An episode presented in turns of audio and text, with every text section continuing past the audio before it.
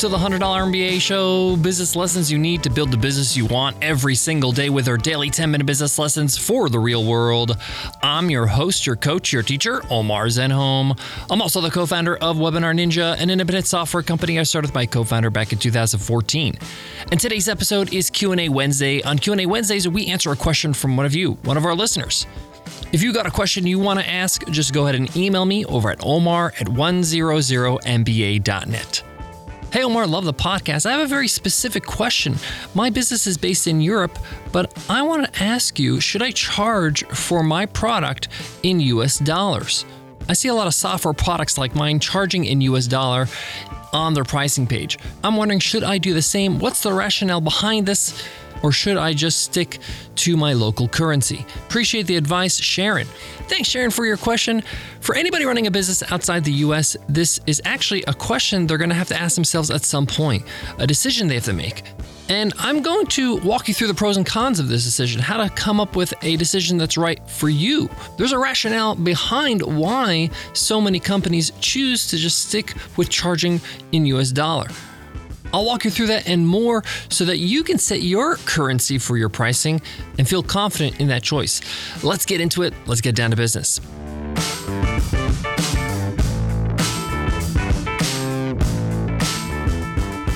Hey, you love the $100 MBA Show because it's short and it's to the point. We get straight to the advice you came for so you can start applying it to your business. Well, what if business coaching was just like that? What if there was an online business coaching program that focused strictly on what you need to do and held you accountable?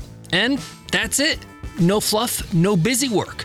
Just personal guidance from an experienced entrepreneur. That's Mission Control, my exclusive new coaching program. Most coaching programs waste time with non-essential work, but Mission Control is all about doing what gets results and nothing else. Mission Control is a 52-week program where I personally guide you to the business outcomes you're looking for with no detours or side alleys along the way. Each week, we check your progress based on metrics we establish and give you action items to move you closer to your goal. That's it. Now, because I personally coach each Mission Control client, I can only accept 50 signups for the year. Don't miss your chance. Learn more at 100mba.net/mc. That stands for Mission Control. Again, that's 100mba.net/mc. Having the right tools to run your business is really important, and that's why we recommend Xero. Xero is the easiest, most powerful accounting software we know, and the reason why we know is because we're big users. We run all our businesses with Xero.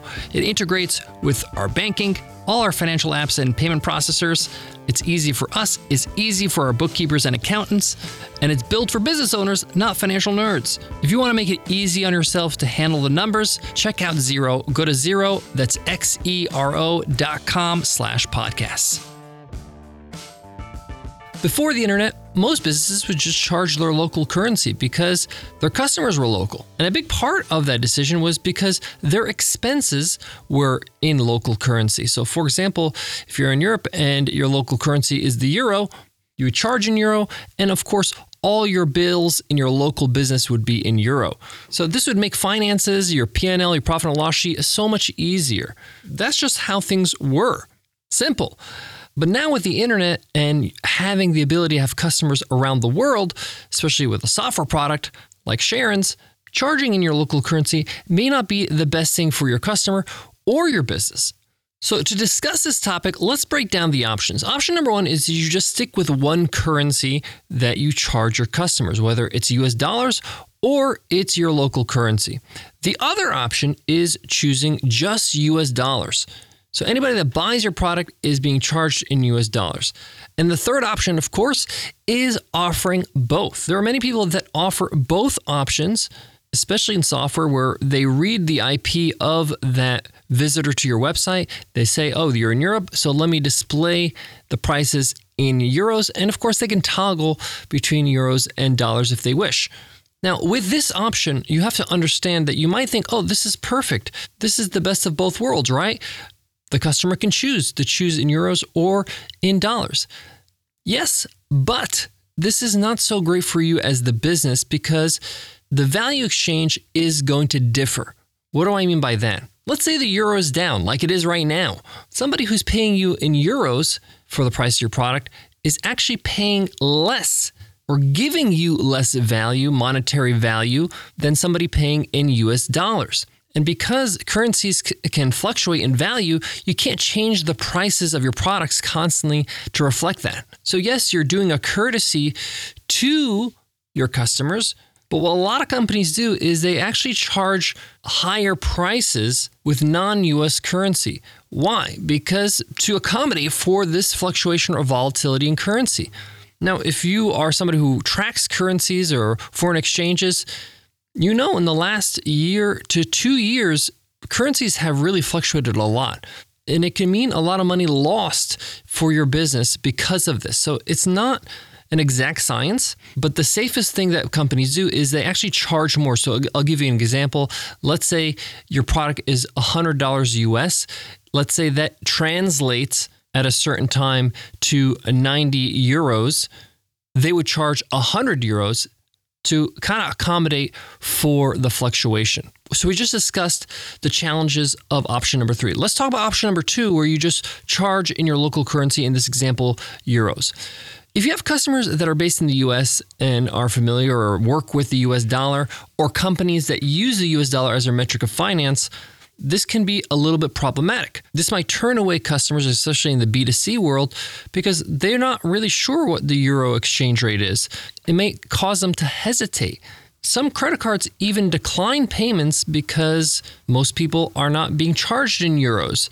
Their transactions are usually in US dollar because they're in the US. Even if they're not in the US, banks are a lot more used to people buying things in US dollar versus other currencies. Sometimes it requires a customer to call them and say, okay, please charge this charge. This is too much friction. So a lot of people tend to say, hey, I'm going to go with the US dollar, which is option number one.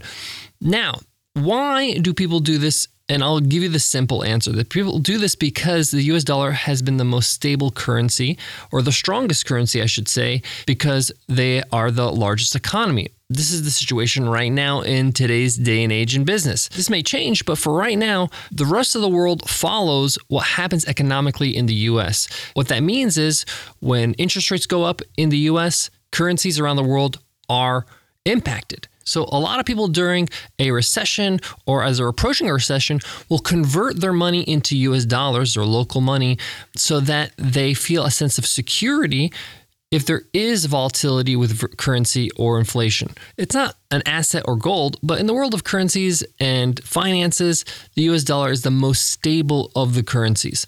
This means if the euro value goes down and you're charging in US dollar, you're still making the same amount of money, if not more, when you convert it back to euros.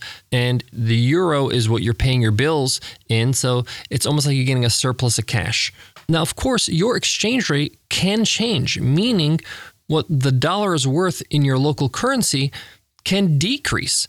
So, for example, the US dollar is 1.5 Australian dollars, but a month ago it was 1.7. That's a significant difference when you look at scale, when you look at thousands of dollars in the year. So your expenses can get more expensive. This is why most SaaS companies, software companies, online companies choose one of the two options. Option one, which is only US currency, they only charge in US currency, or they offer a variety of currencies, euro, Canadian dollar, Australian dollar, US dollar. And then they increase the price of the product in the non-US dollar choices to buffer any volatility. I got more on today's Q&A Wednesday, but before that, let me share with you some of our favorite tools. We all know the power of an email list and growing our email list, but managing it, automating our emails, making sure they actually get into the inbox, that's where ConvertKit comes in. ConvertKit is an all-in-one email marketing platform. I've used a lot of different email marketing platforms, and we use ConvertKit for a reason. It just works. It does what you need it to do. It's simple, it's easy, and it keeps improving every single day. Plus, you can start for free. Go ahead to 100mba.net/ConvertKit to get started. We also love WP Engine. We host all our websites on WP Engine, and it's for good reason. It's the best. It's super fast, it's secure, and their support team is out of this world. It's like having your own technicians on call 24/7. Most of the time when I need something done and I get on chat, they don't tell me what to do. They just do it for me, exactly what I want. If you're hosting a website, especially a WordPress website, check out WP Engine. And as a listener of the show, you can get 20% off. Just go to wpeng.in/mba and use code WPE20OFF. WP Engine, the best way to host your website.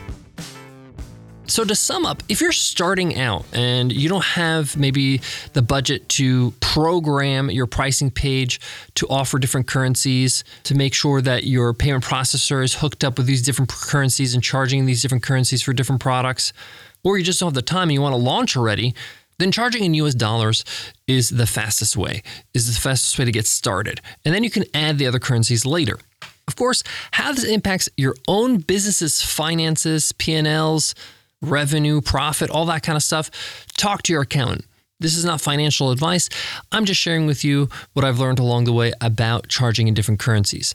Now, before I wrap up, I want to make one important point. It has to do with your expenses in your local currency if you're living outside the US. When there's inflation, when the economy is on a downturn, like right now, and the other currencies, the non-US currencies, are weaker than normal or down, in comparison to the US dollar, things get more expensive. This is when you start seeing inflation in other countries. What used to cost X amount for a service or product, or maybe a vendor they're using, will go up. The price will go up because they're trying to combat the weaker currency that they're running on. So mind you, yes, you might be making more on the conversion if you're charging US dollar, but you might have to revisit your pricing because your expenses are going to go up in your local area. This is, of course, if your expenses are in local currency. A lot of online businesses make sure all their expenses are in the same currency, like US dollar,